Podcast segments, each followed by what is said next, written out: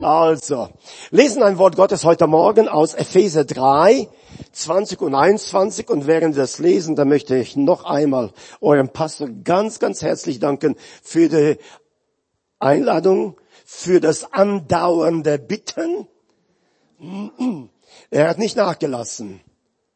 Ja, du, der hat eingeladen, nochmal eingeladen, nochmal eingeladen, nochmal eingeladen. Also so weit, bis es jetzt gekommen ist. Das sind gute Leute, du weißt, die bleiben dabei, du. Die, du nicht nur einmal einladen und dann Schluss damit, ne. Äh, er ist schon also da äh, richtig tüchtig, ne. So, man kann das auch sehen, auch in seiner Arbeit, die er auf Berührer tut, ne. Also herzlichen Dank, Pastor, für diese Zeit. Epheser 3, Vers 20 und 21 eine sehr bekannte Stelle. Hier geht es also um äh, einmal ganz konkret. Paulus hat ja diesen Brief geschrieben an die Gemeinde. Später werden wir was davon mehr lesen noch. Aber er hat an die Gemeinde geschrieben und dann irgendwo in der Mitte plötzlich findet er so ein Ausdruck des Jubeln und Jausen, weißt du, da, da, da ist also richtig so, also zu einem höheren, so forte fortissimo gekommen, ne? Und da lesen wir hier, dem aber, der über alles hinaus zu tun vermag Unterstreiche dir das, falls eine Bibel. Ich sehe schon, ich habe nicht vor viele Bibeln hier, aber äh, das ist auch so eine Sache, weißt du, der Gotteskind der, äh, der digitalen Welt. Ne? Man hat alles auf Smartphone drauf, man braucht keine Bibel mehr mittragen ne, und so. Das ist auch gut, solange du das da hast, kannst du auch da, also highlighten dann. Ne?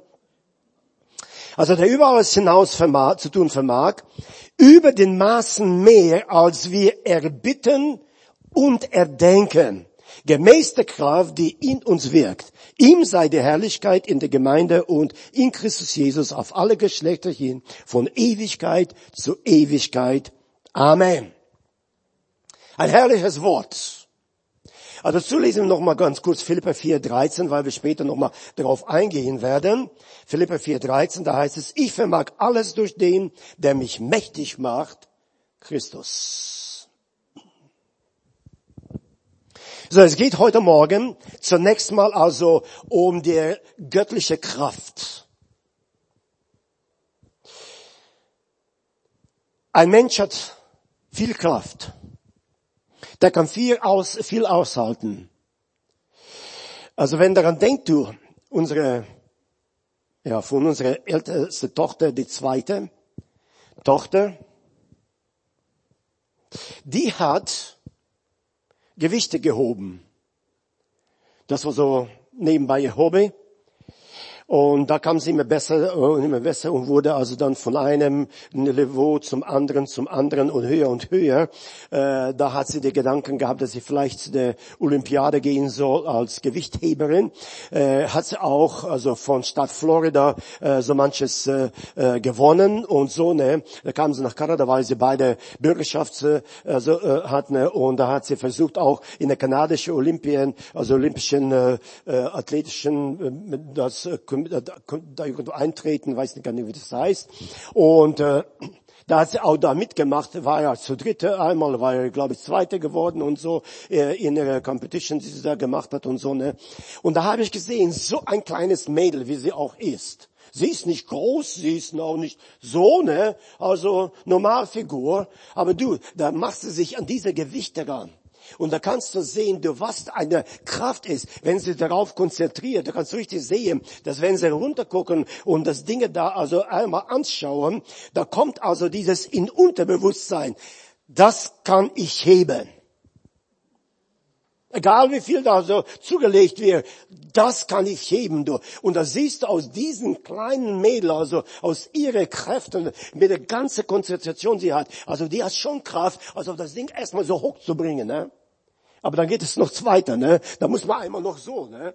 Und wenn du das siehst, weißt du, wie sie das macht, da siehst du, dass so ein Mensch wie sie ist, so klein wie sie ist, ne? Äh, aber so schwere Gewichte, wie sie aussehen, heben kann. Mal Kraft.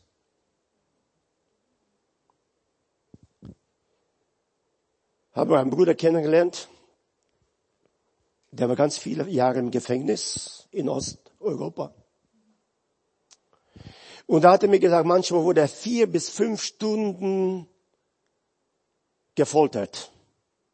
Durchgehend gefoltert auf ihn zugeschlagen, geschlagen, geschlagen. Der hat schon überall geblutet, der hat geschrien, der hat ge, äh, und die haben zugeschlagen und je mehr geschrien hat, desto mehr haben sie zugeschlagen und da war er total vollblutig gewesen, du.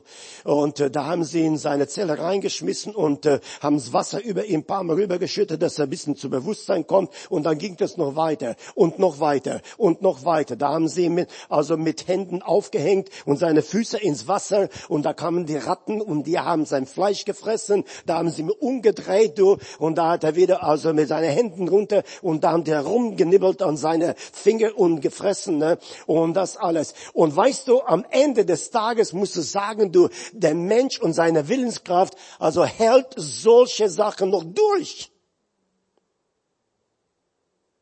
Wenn einer leben will, der Wille zum Leben hat Kraft in sich, dass man so manches durchgeht und trotzdem kann man sagen, du, die Leute haben es geschafft. Aber hier reden wir von der Gotteskraft. Gotteskraft. Und da sehen wir hier, dass da also dieses Leben Jesu Christi uns dargestellt wird. Und durch diese also Beziehung zu Christus bekommen wir eine Kraft, mit der wir umgehen können, die uns zugesagt ist, aber auch gegeben, dass wir Dinge bewegen können, die ein normaler Mensch es nicht tun kann. Das Reich Gottes, die Gemeinde, ist nicht ein Menschenwerk, ist ein Gottes Werk. Und die Gemeinde ist eine übernatürliche Sache. Die Wiedergeburt ist nicht eine natürliche Sache, ist eine übernatürliche Sache. Alles, was im Reich Gottes geschieht, ist übernatürlich. Und natürlich auch diese Kraft, die in uns wirkt, schafft das Übernatürliche.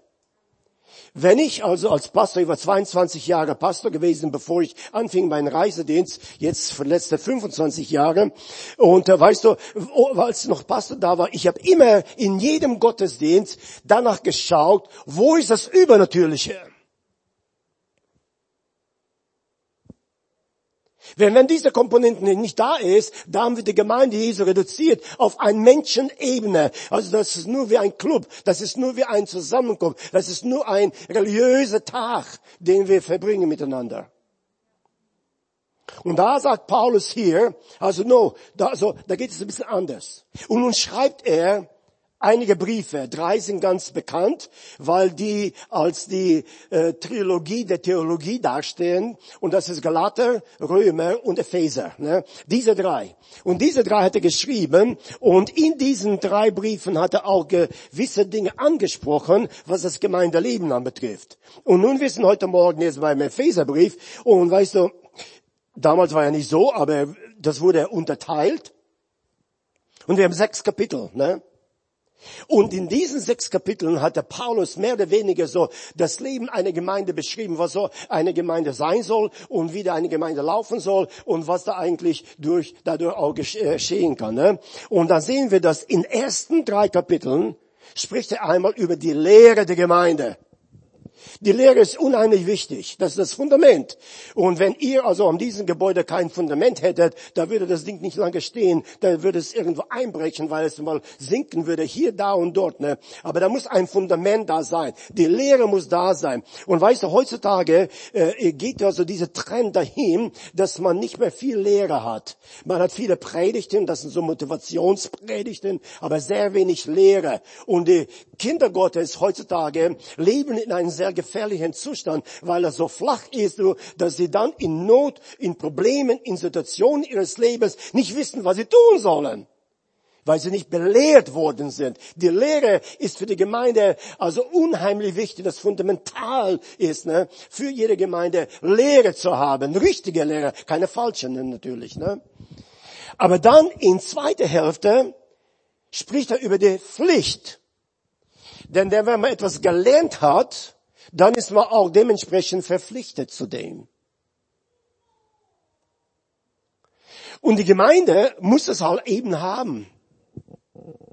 Und dann spricht er über die Prinzipien in der Gemeinde, in den ersten drei Kapitel, und da spricht er über das Ausüben von diesen Prinzipien. Weißt du, Regeln sind wichtig. Jetzt, wo wir in Indonesien waren, also ich wundere mich jedes Mal, dass die Leute noch leben.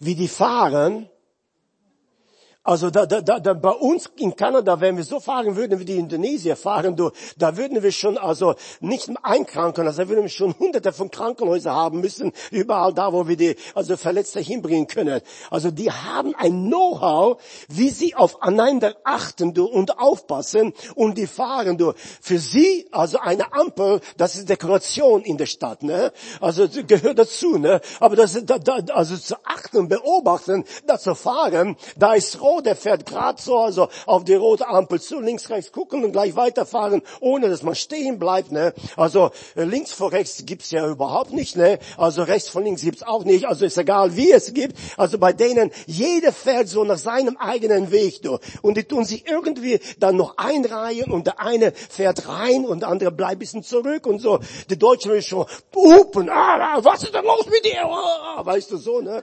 Da ist eine Ruhe da. Du, die fahren da rein, warten warten, bis er reinkommt und da fahren sie alles schön mit wieder und so. Also eine Fahrweise. Ich habe noch nie ein Auto dort gefahren, werde auch nie. Ich habe gesagt, Indonesier, wenn ich Auto fahren würde hier, ich würde nicht vom Fleck kommen. Ne?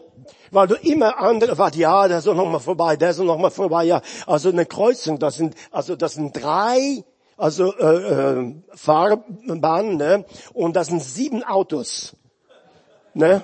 Und alle fahren irgendwie hin und her und hier und her. Da musst du aufpassen, dass die Spiegel noch dran sind. Manchmal passiert es dann halt, äh, dass es knallt. Ne? Wir sind von einer, von Jakarta nach eine andere Stadt gefahren zum Gottesdienst hin, ne? und äh, der Pastor fährt ne? und auf einmal knallt's. So, was ist denn jetzt los? Oh, sagt der Spiegel ist weg.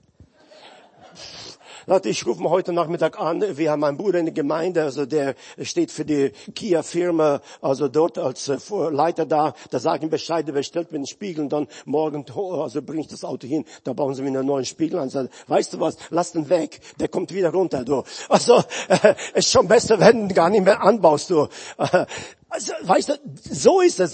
Da sind Regeln da, aber keine befolgt sie. Und in der Gemeinde ist auch so. So oft haben wir Regeln, wir haben Prinzipien, du. Aber wenn du schaust das Leben einer Gemeinde an, da wunderst du dich manchmal, ja, was haben wir denn gelernt? Wir haben Prinzipien gelernt. Und warum tun wir nicht danach handeln? Wenn es um gewisse Dinge geht, ne? So Vergebung.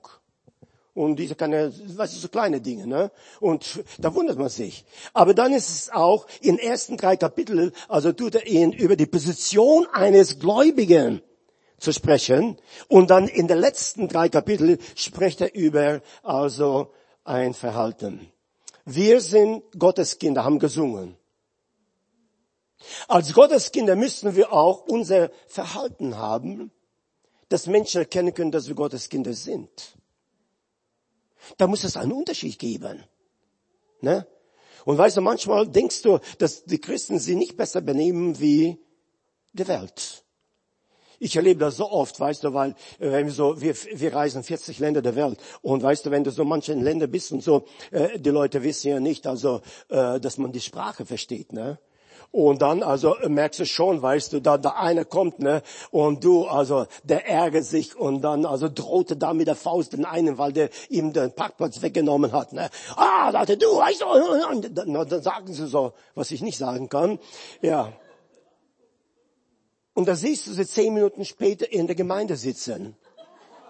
Was? Der gehört zur Gemeinde? Wow. Position, eine Stellung zu haben, ein Christ zu sein, heißt es, sich auch so zu verhalten. Und das hat der Paulus innen geschrieben. Und da ist immer ein Wort dazwischen, weißt du, zwischen den ersten drei Kapiteln und den letzten drei Kapiteln, da ist ein Wort dazwischen. Darum. Darum ist es nun mal so, ne? Darum. Und weißt du, das, das ist mir sehr aufgefallen, äh, dass gerade, also vom Griechischen her, das weißt du Bescheid, ja, also da sind manche Wörter sehr wichtig, weil sie Übergänge sind, sie sind so wie Brücken, ne? Es geht von hier bis dahin, es geht von hier bis dahin. Und so ist unser Leben als äh, äh Gotteskinder. Wir gehen von da, wo wir was gelernt haben, zu dem, was wir tun. Das erwarten wir von den Kindern ja auch, ne? Sie gehen zur Schule und sie lernen, darum müssen sie jetzt das auch tun können. Und das ist also das Gemeindeleben. Ich habe einen Satz aufgeschrieben, von Zuschauer zu Teilnehmer. Weißt du, wenn ihr so Fußball anguckt, ne, dann ist es immer schön, dass wir sagen können, ja, du, warum hat er jetzt da hingeschossen? Hätte so dem abgeben sollen und so, weißt du. Und wir sind so Coaches, weißt du, wenn wir Fußball schauen, das sind so Coaches, ne. Da können wir alle sagen, wie es richtig gemacht werden sollte. Ja, warum dann den da nicht? Schau mal, da ist er offen, da, da vorne steht er da und dann dribbelt er da rum und verliert er den Ball. Hätte er den abgegeben, hätte ihn abgegeben. Ja, es ist schön, weißt du, wenn man das alles so von Seitenlinie beobachten kann und coachen kann und alles sagen kann. Aber wenn du und ich selber auf dem Fußballfeld wäre, du, würde das gar nicht so aussehen. Es ist immer schöner zu sagen den anderen, was er da zu tun hat, du. Aber selber es zu tun in dem Augenblick, in der Situation, ist eine andere Sache. Und deswegen müssen wir vorsichtig sein mit Kritik, vorsichtig sein mit also etwa über diese Leute was auszusagen, weißt du, weil wir selber vielleicht in der Situation genauso tun würden oder vielleicht sogar schlechter. Aber da sind schnell dabei, Urteil auszusprechen und also so Teilnehmer werden nicht auf das Feld hinzuschauen und andere Leute spielen lassen. Du, wir als Gotteskinder, wir wollen Teilnehmer werden. Wir sind ein Leib Christi und in einem Leib müssen alle Teile, müssen alle Glieder funktionieren, wenn das Leib funktionieren, der Leib funktionieren soll. Wie kriegt eine Gemeinde so den Aufschwung zum Wachstum, zum Reife, zur Größe und äh, Erweiterung ist, dass jeder aktiv ist, ein Teilnehmer ist, der arbeitet mit, der nimmt teil an dem Werke, was der Herr tut. Und dazu brauchen wir seine Ausrüstung. Ne? So. Und wenn er uns das versprochen hat, dann sagt uns die Bibel auch, und Paulus also spricht davon, ist interessant. Wenn ein Mensch loslässt von seinem eigenen und sich auf Christus konzentriert. Da geschieht es. Was geschieht es? Es wird und nichts fehlen. Das sagte hier in Philipper 4, 19. Gott, dem ich diene, sagt er, wird es euch alles geben, was ihr braucht. Ist das nicht schön? Ja, das könnte also ein Spruch an der Wand sein. Aber nicht Realität im Leben. Ne? Er sagt nicht, er wird euch manches geben. Einige Dinge geben. Er sagt, er wird euch alles, alles geben, was ihr braucht. Wow. Weißt du, wenn du das so liest, dann sagst du, weißt du, das ist ja Paulus Theologie, aber das ist nicht meine Realität. Bei mir ist es nicht so. Ja, aber Paul sagte auch noch was anderes. Ne? In Philipper 4, Vers 12 äh, sagte, ich kann in Armut leben und in Überfluss umgehen. Kein Problem. Er hat sich daran gewöhnt. Ich bin in alles eingeweiht. Ich weiß äh, und äh, sehe und bin satt und dann also äh, kann hungern. Ich habe Überfluss, ich habe Mangel. Egal was ich habe, wo immer ich mich befinde, bin ich zufrieden. Und da steht gegenüber dem, er wird euch alles geben, was ihr braucht. Ja, weißt du, wenn Paulus im Gefängnis gesessen hat, da braucht er nicht viel. Da hat er Wohnung gezahlt bekommen, ne? also die braucht er nicht zahlen. Da hat er das Essen bekommen. Ja, da konnte er seine Gymnastik machen, weißt du, da konnte er alles machen, du. Also, was nützt, was brauchst du denn noch? Also, Klamotten hat er auch noch gekriegt, weil die ja besonders, also gekleidet worden sind, ne? So, Paulus hat alles bekommen, du. Also, er brauchte nichts. So, wenn du im Gefängnis sitzt, brauchst du keine 5000 Euro, um zu leben. Wir haben solche Leute, die aus dem Gefängnis rauskommen nach 10, 15 Jahren. Wir haben gerade gesehen, der Bruder, der da also kommen wird und euch äh, also Vortrag oder Predigt halten wird, ne? vom Mörder zum Menschenretter. Als der Mörder war und im Gefängnis sitzt, ne, da braucht er nicht viel. Jetzt braucht er viel mehr Geld zum Leben wie damals. Ne? So, je nachdem. Aber er gibt euch alles, was ihr braucht, zur selben Zeit, zu Dinge, weißt du, die Dinge, die wir zu Hause haben, brauchen wir nicht. Zumindest das meiste nicht. Weißt du, wie klein also man eigentlich äh, leben kann, dass man sein Leben reduzieren kann. Meine Frau und ich, wir reisen ungefähr so sechs bis acht Monate pro Jahr, leben in einem Hotelzimmer. So viele Monate in einem Zimmer. Das kann man auch. Man braucht nicht vier Schlafzimmer. Wir haben was vier, fünf Schlafzimmer zu Hause, eine Doppelgarage und weiß nur was alles. Das brauchen wir alles nicht. Und manchmal, weißt du, geht es uns, dass wir also in unserem Leben die Verständnis bekommen, weil wir auf andere Leute schauen und denken, das brauchen wir auch und das brauchen wir auch und das brauchen wir auch und wir kaufen es an ne? und wir haben es und da müssen wir uns unterhalten, das kostet alles Geld und wir sehen, dass auf einmal also der Budget, den wir also vor zehn Jahren hatten, genug war, heutzutage nur doppelt so viel Wert hat und also doppelt so viel braucht, um unser Budget zu erfüllen. Und so ist es manchmal in der Gemeindeleben auch. Und weißt du, Paulus sagte, Gott hat sich verpflichtet, dass er uns segnet und uns alles gibt, was wir brauchen. Warum? Denn da sind wir Gottes Kinder, die reflektieren seine Versorgung. Weißt du, jedes Mal, wenn es darum geht, äh, dass also wir immer rummeckern, ja, wir haben nicht genug, wir haben nicht genug. Also das ist ein schlechtes Bild auf den himmlischen Vater. Ein sehr schlechtes Bild. Denn unser Vater also sorgt für uns und wenn wir sagen, nicht genug, nicht genug, nicht genug, unzufrieden, nicht genug, du, also das ist kein schönes Bild für unseren himmlischen Vater. Du. Als Christen müssen wir immer also das Bild haben und auch so reflektieren, dass wir sagen können, du, unser himmlischer Vater versorgt uns, es geht uns gut, preis dem Herrn, Halleluja. Ne? Dass andere Leute da so diese unzufriedenen rummeckern, immer also an was auszusetzen haben, dass die einmal von uns sich ein Bild abgucken und sagen, Mensch, wie kannst du so sein? Ja, ich habe einen himmlischen Vater. Das ist ein Zeugnis, ein Bild, das dazu gehört, ne? Und nun also erzählt ihnen all das und sagte, er wird euch versorgen. Aber manchmal sind so durch schlechte Erfahrungen, die wir haben, Prägungen, die wir bekommen haben, Ängste, die wir haben, so ein bisschen Mischstimmung da hineinkommt ins Leben. Und da merkst du auf einmal, ja, Gott hat uns versprochen, alles zu haben. Und schau mal, mir fehlt dies, das, das, noch. ich bete für das und das geschieht nicht und das geschieht nicht und das nicht. Ja, also, wie, wieso ist denn das? Und weißt du, ich habe so ein paar kleine Beispiele aus dem Alten Testament, warum es nicht geschieht. Denn nämlich laut dem Worte Gottes hier müsste es eigentlich so sein. Aber diese Gefühle, diese Erfahrungen, weißt du, was wir so miteinander erlebt haben im Leben schon, also die schränken unsere Kapazitäten unseres Glaubens so weit zurück, dass wir also nichts anderes sehen äh, können als nur, äh, wir haben es nicht geschafft, also es passierte nicht, also äh, wir wollen lieber aufgeben, es lohnt sich nicht mehr zu beten, es geschieht sowieso nicht mehr.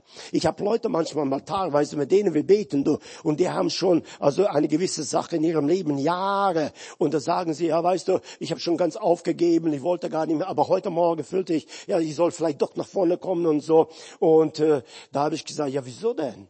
Ja, sagt er, weißt du, wenn du einmal betest, zweimal betest, eine Woche, zwei Wochen, zwei Monate, zwei Jahre beten, beten, beten, beten, beten tust und da geschieht nichts, da gibst du irgendwo auf. Das ist gerade der Trick des Teufels, dass er uns dahin bringt, dass wir aufgeben.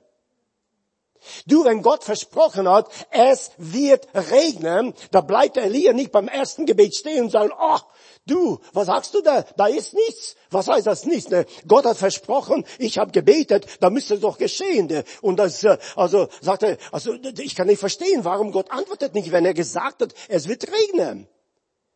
Ja, er hat nicht gesagt heute.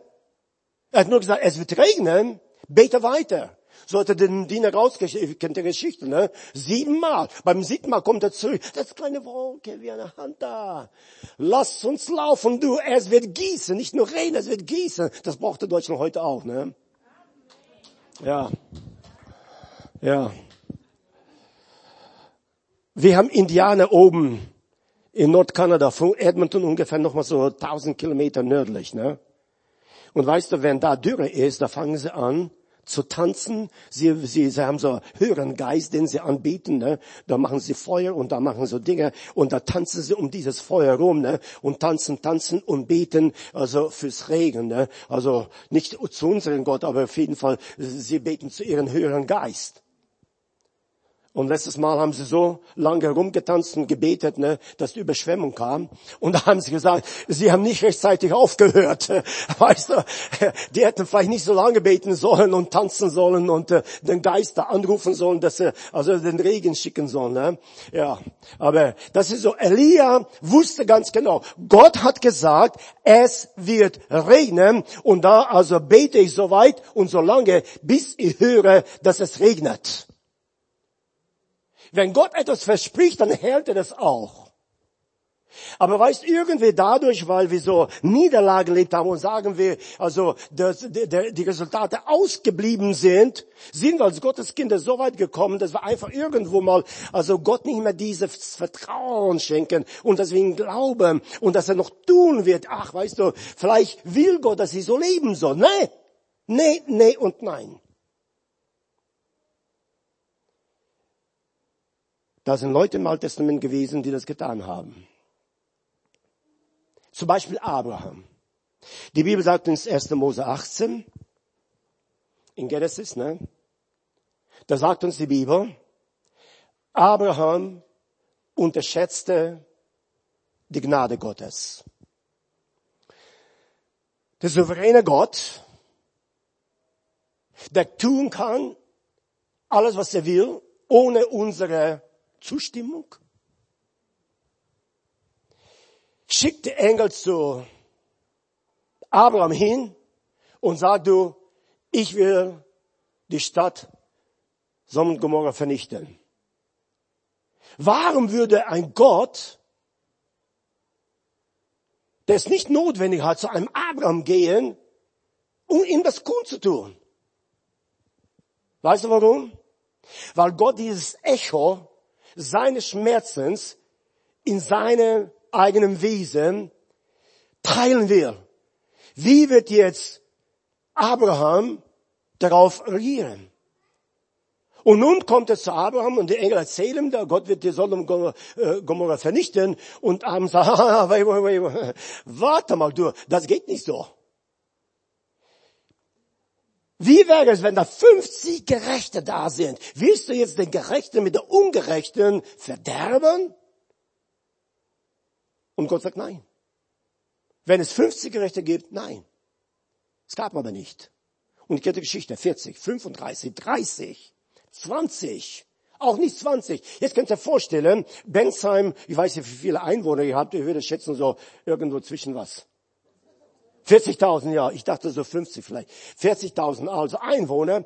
Wenn ihr jetzt also hören würdet, Gott will die Stadt vernichten, da würdest du doch irgendwie also logisch denken können und sagen können, du, also unter 50 oder 40.000 Menschen, du, da muss es doch mehr als 20 Gerechte sein. Ne? Und so also, da, da, da kämpft er, da handelt er mit Gott. Ja, die gibt's auch nicht. Und dann sagte er ganz interessante also Aussage, die er macht, also in Vers 32, 1. Mose 18, 32. Da sagte Abraham, der Herr möge doch nicht zürnen, ich will nur noch dieses Mal reden.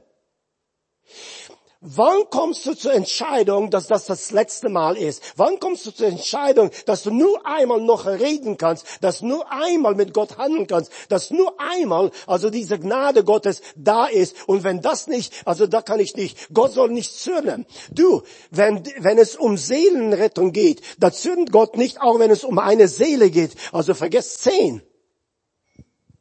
Und weißt du, so oft geben wir auf, wir reden, wir sprechen mit unseren Nachbarn, Freunden, Bekannten, wer immer das ist, und wir versuchen sie zu Jesus zu führen, und irgendwo stellen wir fest, dass über die Zeit, also da, die nicht wollen, so im Gegenteil, manchmal sind sie sogar ärgerlich, schlimmer wie davor, du, und dann, du, also da kommen wir mit dem Zeug nicht mehr an, du, ich will davon nichts mehr hören, und da geben wir es auf. Heute Morgen lass, äh, lass dich wissen, du, dass Gott für eine Seele genauso sich einsetzt wie für Tausende. Wir sprechen über, also in vielen verschiedenen Großversammlungen und da hast du Zehntausende von Leuten da, da kommen so manchmal zwei bis dreitausend Leute nach vorne, um ihre Entscheidung für Jesus zu treffen. Und wenn du das alles siehst, ne, also das ist schon gewaltig, ne, dass Menschen sich für Christus so entscheiden an so einem Abend. Aber es geht auch um eine Seele. Da ist die Frau, an Jakobsbrunnen, Samariterin. Jesus ging es um eine Seele.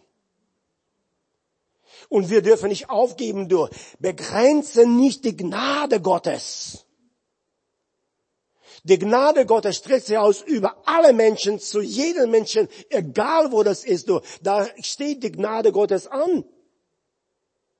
Wir müssen es nur in unserem Leben wahrnehmen, dass wenn wir für Leute beten, und ich würde heute Morgen als Gemeinde Mut machen, dass du die zwei Leute vornimmst oder eine Familie oder was immer, also Freundschaftskreis, äh, den du hast, dass du die Leute vornimmst und täglich für die ganz besonders betest. Bis der Herr die Tür aufgemacht hat, dass diese Menschen zur Erkenntnis des Evangeliums kommen. Unterschätzte die Gnade Gottes. Da ist eine Sarah da, seine Frau. Ja. Weißt du, wir, für uns ist Gott immer zu spät. Wenn Gott also zu Sarah kommen würde, wo sie 35 oder 40 alt war, äh, da könnte man sich noch vorstellen, weißt du, wenn er dann sagt, also sie wird ein Kind bekommen, einen Sohn bekommen, der seine Nachkommen von Kinder zu Kinder zu Kinder zu Kinder zu Kinder Nationen haben wird. Da könnt ihr es noch verstehen, weißt du, meine Schwester war ja auch schon, glaube ich, 37 Jahre alt, als sie das erste Baby bekam, ne? Also das geht noch, ne? Und so. Aber weißt du, jetzt ist sie 80! 80! Und jetzt kommen die Engel, du, und die sind da und sagen, du, deine Frau, das nächste Mal, wenn wir vorbeikommen, wird deine Frau ein Baby haben. Und die Bibel sagt uns was ganz Besonderes. Sarah lachte in ihrem Inneren und sagte, nachdem ich so alt geworden bin, sollte ich noch Liebeslust haben und mein Herr ist so alt. Was kann von zwei so alten Leuten, wo nichts mehr funktioniert? Die Fabrik ist so, der andere funktioniert ja auch nicht. Ne? Was soll von diesen zwei Leuten noch was werden? Könnt ihr vorstellen, du, ich weiß nicht, ob jemand hier 80 Jahre alt ist, aber wenn du 80 Jahre alt bist und der Herr kommt zu dir und sagt, du willst noch ein Kind bekommen, da würdest du genauso machen wie sagen, hahaha, das ist ein Witz. Wenn Gott das haben wollte, dann hätte er schon früher kommen müssen, wo ich noch jung war, wo ich noch also fähig war, Kinder zu haben. Aber weißt du, du Gott kommt immer dann, wenn er sich übernatürlich äh, also beweisen will. Wenn sie also mit 30 äh, Kinder hätte, das wäre doch kein Wunder. Und Gott ist eben ein übernatürlicher Gott und er tut Wunder du. Und deswegen, weißt du, wenn Gott kommt, da sind die Grenzen und Maßnahmen und äh, Gesetze und all das unter seiner Kontrolle, unter seiner Herrschaft und seiner Autorität. Und wenn Gott etwas sagt, dann geschieht es auch so. Und sie hat die Verheißung Gottes nicht geglaubt. Sie unterschätzte, dass Gott es tun kann. Wir haben 365 große Verheißungen in der Bibel. Für jeden Tag eine, auf jeden Fall, wenn du so aufzählen willst. Und die Frage ist heute Morgen, wie viele von diesen hast du in deinem Leben schon wahrgenommen? Ne? Ja, wir lesen die ja gerne. Aber vom Lesen haben wir noch nichts Also dem, dass es Realität wird. Und Gott will uns heute Morgen sagen, du weißt was, äh, äh ich, ich weiß, ich hab's gehört, ich kenne deine Gebete, ich weiß alles, was du tust und, und, und, und. Aber du, ich habe deine Verheißung gegeben. Und wenn diese Verheißung Gott einlösen will, das sehen wir so, jetzt lesen wir alle die Verheißung Gottes nach und die werden alle gleich erfüllt. Das geht nicht so, ne? Gott spricht zu uns und wir, äh, bei uns wird diese Verheißung, die Gott gegeben hat, wahr. Wir merken auf einmal, das ist jetzt dran, das ist für mich, das ist für jetzt. Und wenn wir dann beten, ich kann dir sagen, Gott erfüllt seine Verheißung. Er tut es. Das, die Geschichte von allem dem, was wir in der Bibel haben, zeigt uns, bezeugt, dass tatsächlich Gott sich also zu seiner Verheißung gestellt und tut auch, was er gesagt hat. Ist ein treuer Gott. Ne? Und da haben wir die Kundschafter, die zehn Kundschafter, das heißt, zwölf wurden ausgeschickt, aber die zehn. Ist interessant, wie das sich wechselt. Ne? Hier sind sie jetzt in dem Land gekommen, die sehen das alles, die sind total begeistert, die Frucht ist so groß, die können sie, also zwei Männer, also tragen ein Traubending da so, du, hier, die waren Trauben bestimmt also ganz schön dick, ne? Die waren so wie so kleine Golfbälle, ne? Äh, so, weißt du, und da tragen sie so ein Ding dahin und sagen, wow, sagt er, also das ist das Land, das ist ein fantastisches Land, du, das ist ein wunderbares Land. Also hier, natürlich, alles gut, ja, du, diesen Christen hochbegeistert, die jubeln und jauchzen, bis sie dann in die Stadt reinkamen, die sind Riesen. Was?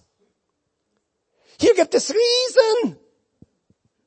Wir waren gerade von einem geflohen, der Pharao, ne, der große Riese, ne, von denen sind sie weggeflohen ne, und gegangen in die Wüste und 40 Jahre gewandert, dass sie von dem Riesen wegkommen und jetzt kommen sie in die Stadt und da gibt es viele Riesen.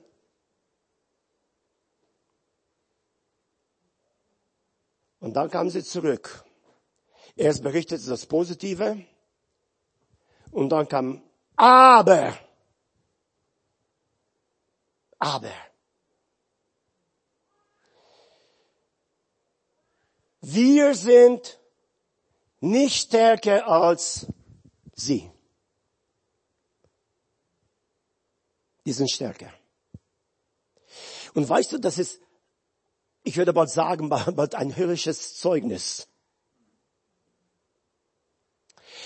Wenn du Gott an deiner Seite hast, was ist denn stärker als du mit deinem Gott?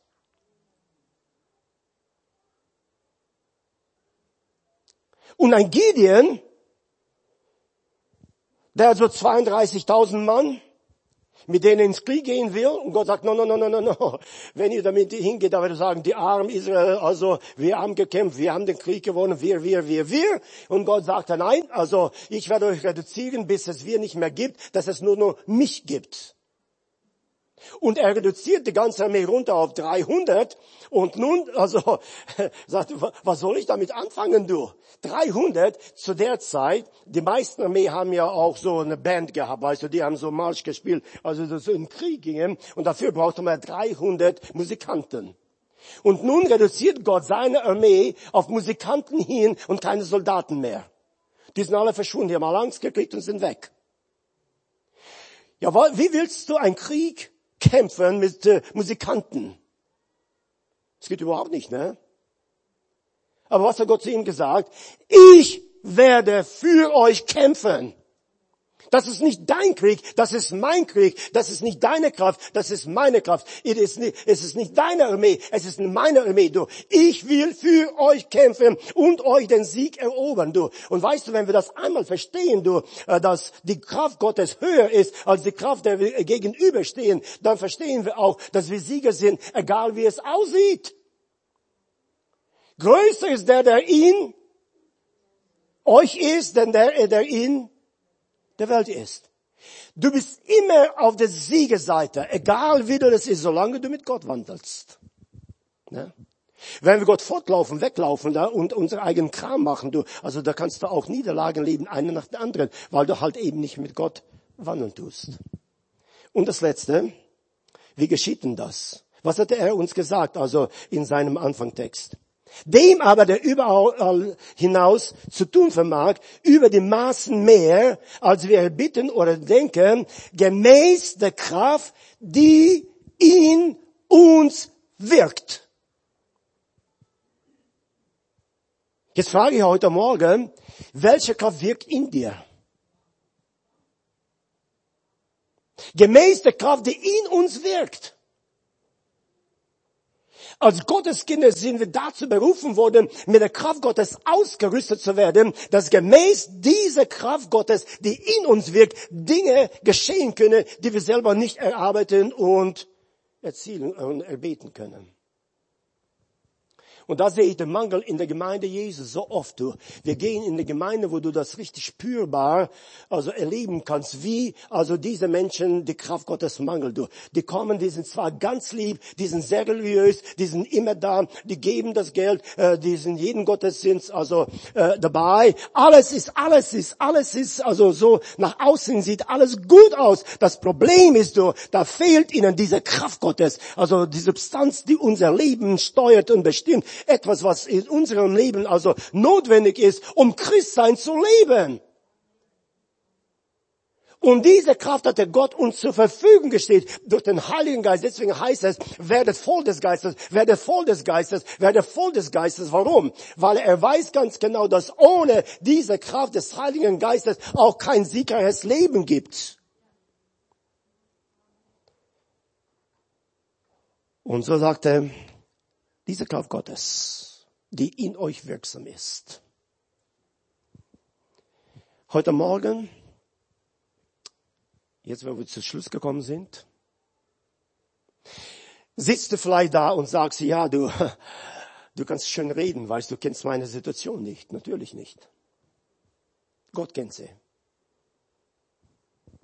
Und wer will sagen, dass für Gott nichts unmöglich ist, warum sollte das ein Problem sein?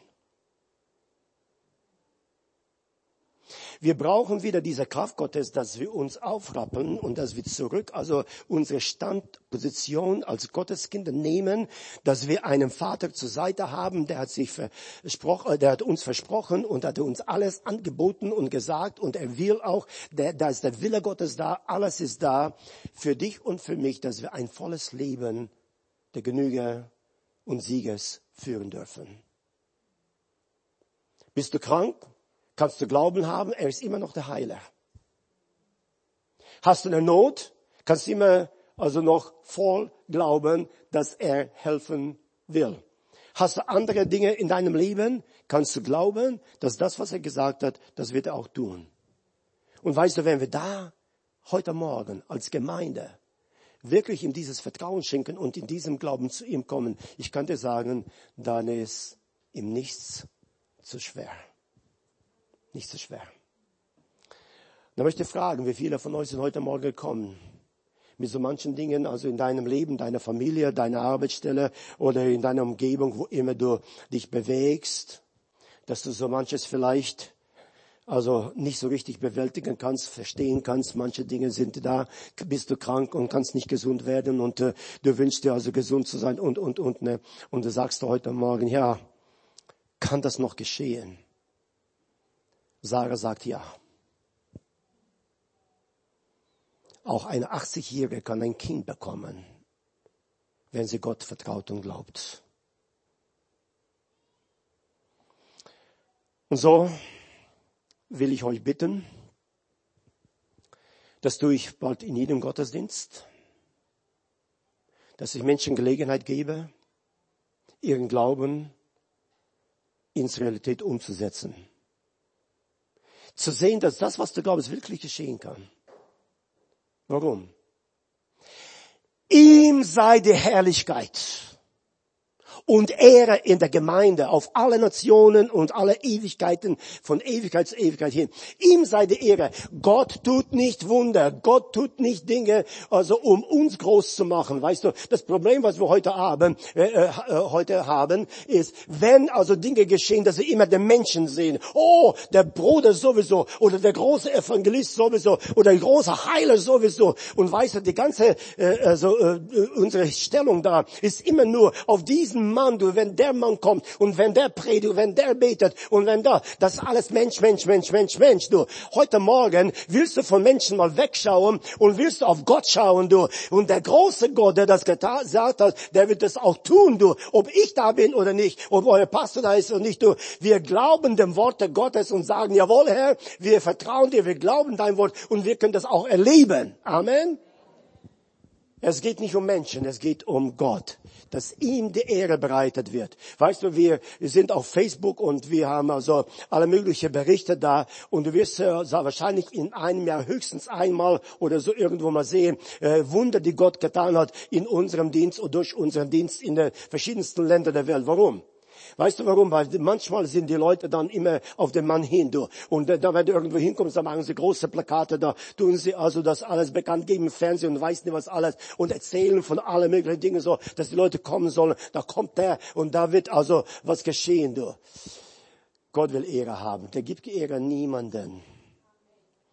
Das ist seine Ehre. Und wenn Gott heute Morgen an dir etwas tut, das ist zur Ehre Gottes da.